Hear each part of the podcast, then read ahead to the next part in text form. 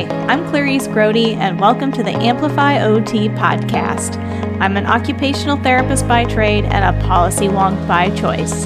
This podcast is here to help you survive and thrive in the U.S. healthcare system through a better understanding of policy, advocacy, and value based care. So, let's dive in.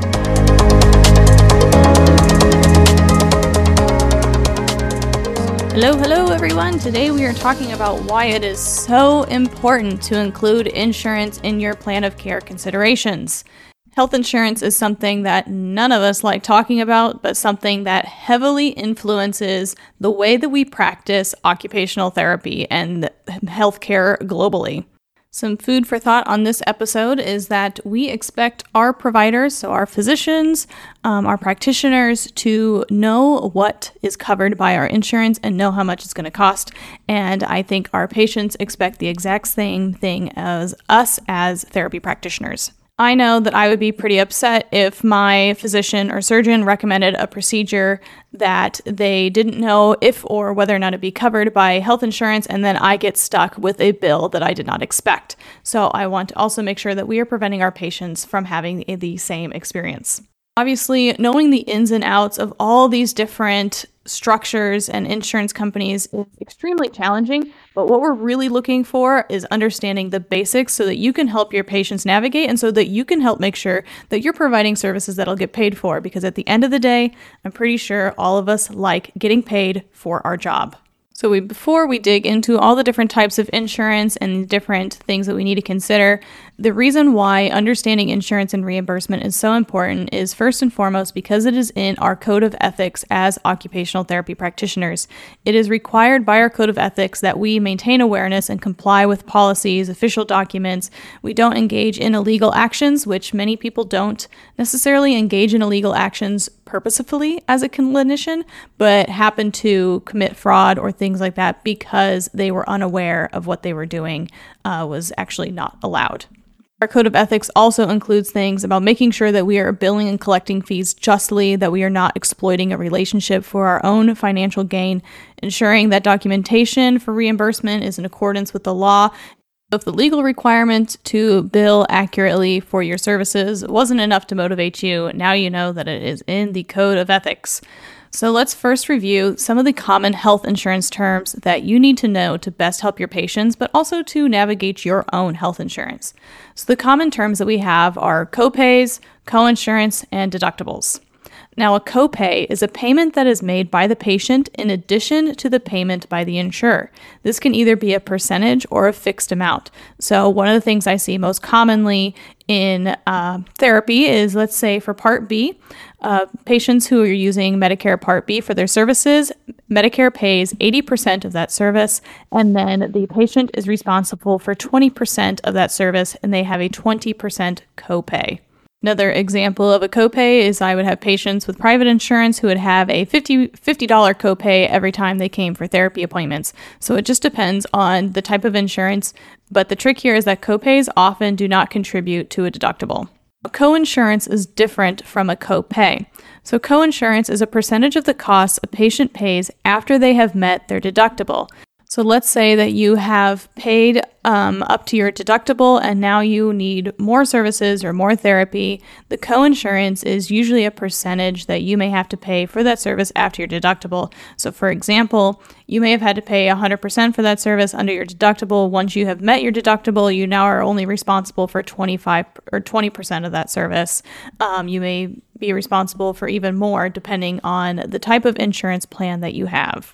So, another difference is that copays typically do not count towards your health insurance deductibles or out of pocket maximums, but co-insurance payments may count towards your out of pocket maximums depending on your healthcare plan. And last but not least, we've got the deductible. So, the deductible is the amount that you pay for covered healthcare services before your insurance kicks in. Now, sometimes these payments are discounted based on whatever rate the insurance has negotiated for. Other times they are not.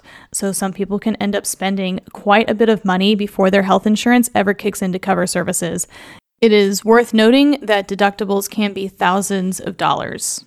So, depending on the type of insurance that a patient has, it can really depend on how affordable therapy is. Some may have no costs, and others may have quite a hefty fee whenever they come to therapy. So, having an open conversation with our patients about how much therapy is going to cost for them is an important part of establishing our plan of care to make sure that we are not causing financial distress through therapy services.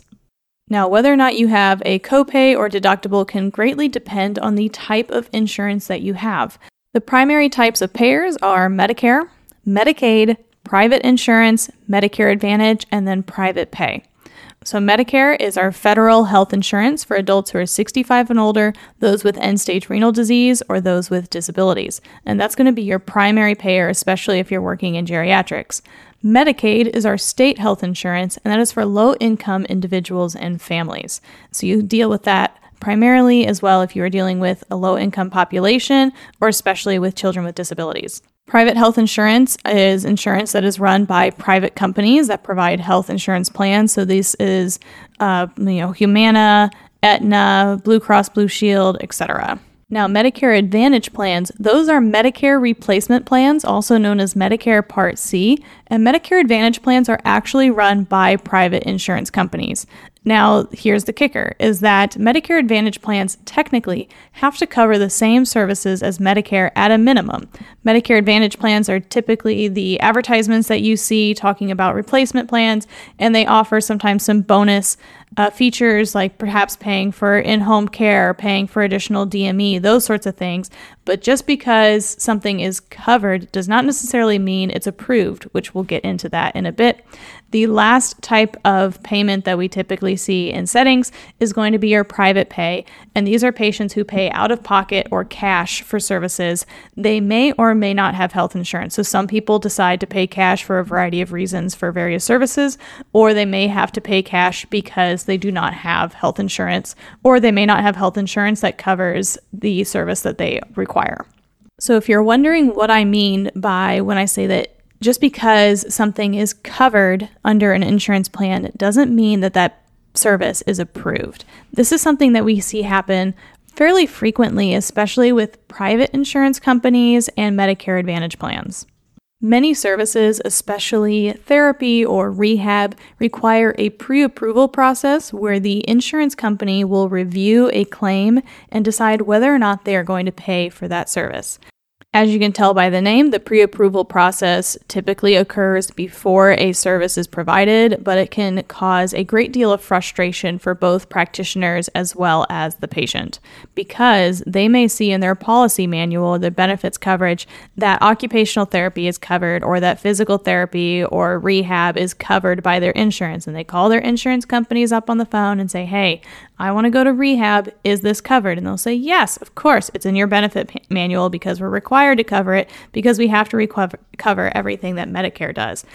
But just because it's covered does not mean that they will approve to pay for that service. And that's where things get frustrating is that the insurance company may, for whatever reason, decide that that person does not need that level of care or does not need that service. And so they will only approve a certain amount or they won't approve the service at all. This is where we see issues with discharge plans or with visit limits and those sorts of things is based on this pre-approval process. As you gain experience, you'll become more familiar with what insurance plans tend to deny certain services or certain discharge plans. Um, but this is a great opportunity to collaborate with case managers and with social workers to learn what services may or may not be approved, so that way we can help set our patient up for success. From my own personal experience, I definitely had frustrations with this issue in acute care where I would recommend a patient go to inpatient rehab or go to skilled nursing facilities, and the insurance would want to go through a lengthy approval process.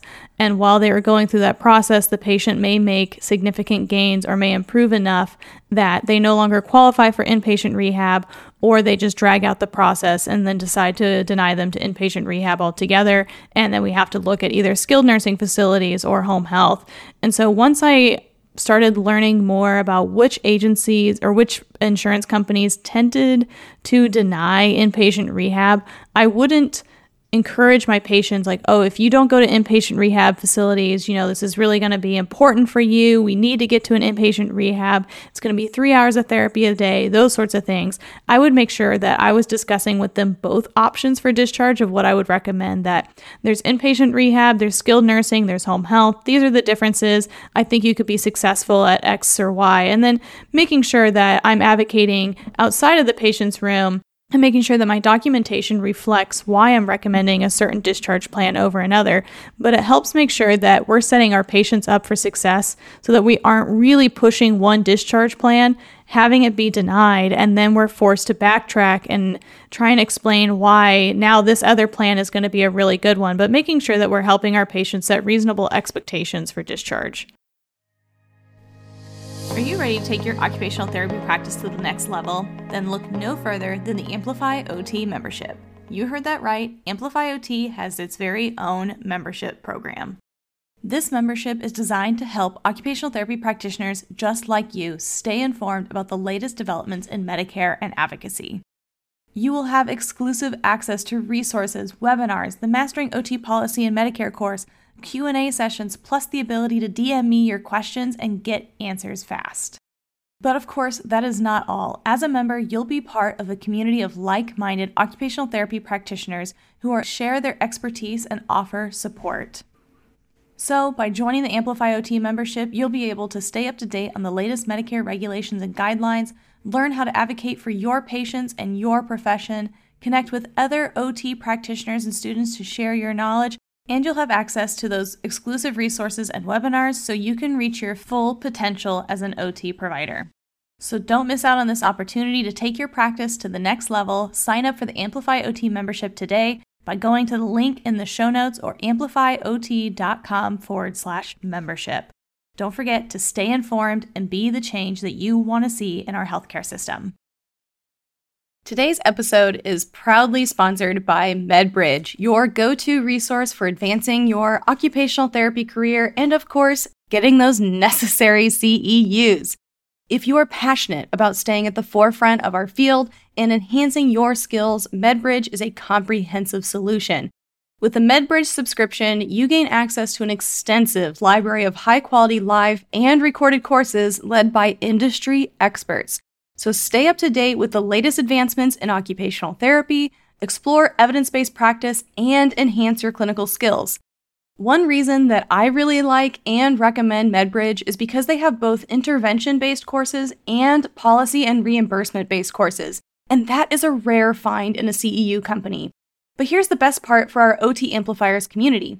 If you use the promo code AMPLIFYOT at checkout, you'll unlock an exclusive 40% discount on your MedBridge subscription. Yes, you heard that right 40% off with the code AMPLIFYOT. That's A M P L I F Y O T.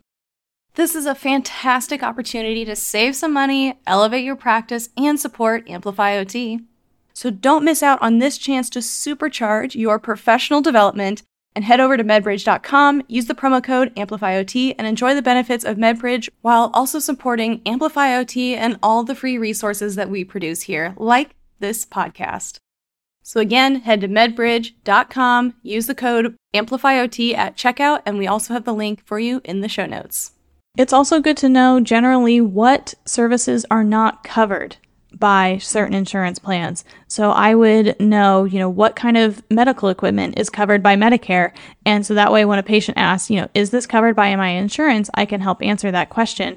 Or, for example, in Missouri, where I practiced, I knew that if a patient only had Medicaid, they would not receive any therapy after they discharged from the hospital as an adult because adult Medicaid did not cover rehabilitative therapy services. So, knowing that this patient would not receive outpatient or home health or any other kind of services once they left the hospital, I made sure that I did additional education, provided them additional handouts, you know, talked to them about how to improve once they go home, did additional caregiver training, something that I may do with other patients, but something that's not as important to do with other patients in the hospital if I know that they're going to continue to receive, re- receive rehab once they leave. So, understanding if certain services aren't covered by insurance plans helps us better prepare the patient for success once they leave the hospital. That obviously, of course, plays into the next question of what equipment is covered by different insurance plans. And that one really depends. The only one that we're really able to research is with Medicare and understanding what uh, equipment Medicare covers, which in terms of adaptive equipment, it's pretty much none. They cover, you know, wheelchairs, walkers, um, those sorts of things, as well as a three in one commode, but they won't cover grabbers, sock aids, um, in terms of hospital beds or even wheelchairs, it really depends on the patient's functional level as to whether or not they're improved. And those are things that we can definitely go over in future episodes. But basically, having that understanding generally of what insurance will cover in terms of equipment or in terms of services after discharge can help us again make sure that we're setting our patient up for success. Because if insurance isn't going to cover certain types of equipment, then obviously we want to educate them on where they can uh, purchase that equipment outside of the hospital unless your facility distributes that equipment to them. So, as you can see, just based off this information, there's already a lot of different ways that insurance impacts our plan of care, not only through discharge planning, but also setting our frequency of visits and the types of services that we provide because not all CPT codes are reimbursed by all insurance plans. So if you're billing a certain CPT code um, when you could be billing another one and you don't know that something isn't covered, then you're not going to get paid for that service, which is obviously incredibly frustrating. So there's just a lot to consider. And if we don't think about these factors, then really we're doing a disservice to our patients. So, the last issue that I faced in outpatient therapy were visit limitations, and this primarily came from either Medicaid plans or from private insurance companies, where they limited the number of visits that a patient could receive for therapy per year.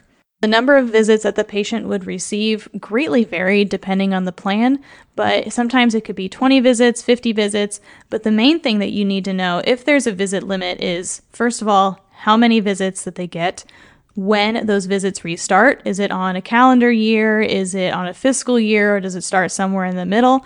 And whether or not that visit limit is per discipline or per therapy as a whole. And so, what I mean by this is that you may have, let's say, 50 visits in a calendar year for therapy. So that may mean that you have only 50 visits for PT, OT, and speech combined. Now, that is a drastically different scenario from a patient who might have 50 visits per year per discipline. So that means you get 50 visits of OT, 50 visits of PT, and 50 visits of speech. Those two scenarios can drastically change how you decide to set your frequency and how you space out your visits for that patient. Now, when there's a visit limit, occasionally there's the opportunity to appeal for more visits after that cap. Um, other times there is not. So once you reach that therapy limit, you then either need to look at whether or not the patient is going to pay cash whether or not they need to be discharged or if your facility can provide the services pro bono. There's a lot of different ways to mitigate this issue and plan around it, but a lot of it comes down to communicating with the patient, asking them what their expectations are for therapy, and making sure that we address whether or not those expectations are reasonable based on the amount of therapy that we're able to provide um, and how we space them out. Because obviously, if a patient, let's say their visits start over at the calendar year, but in January they had a stroke. So, obviously, they are going to require therapy services after discharge. Let's say it's a moderate stroke. So, they need therapy and they come to us in February, but they only have 50 visits a year. Well, what happens if they fall again or have another stroke again in November?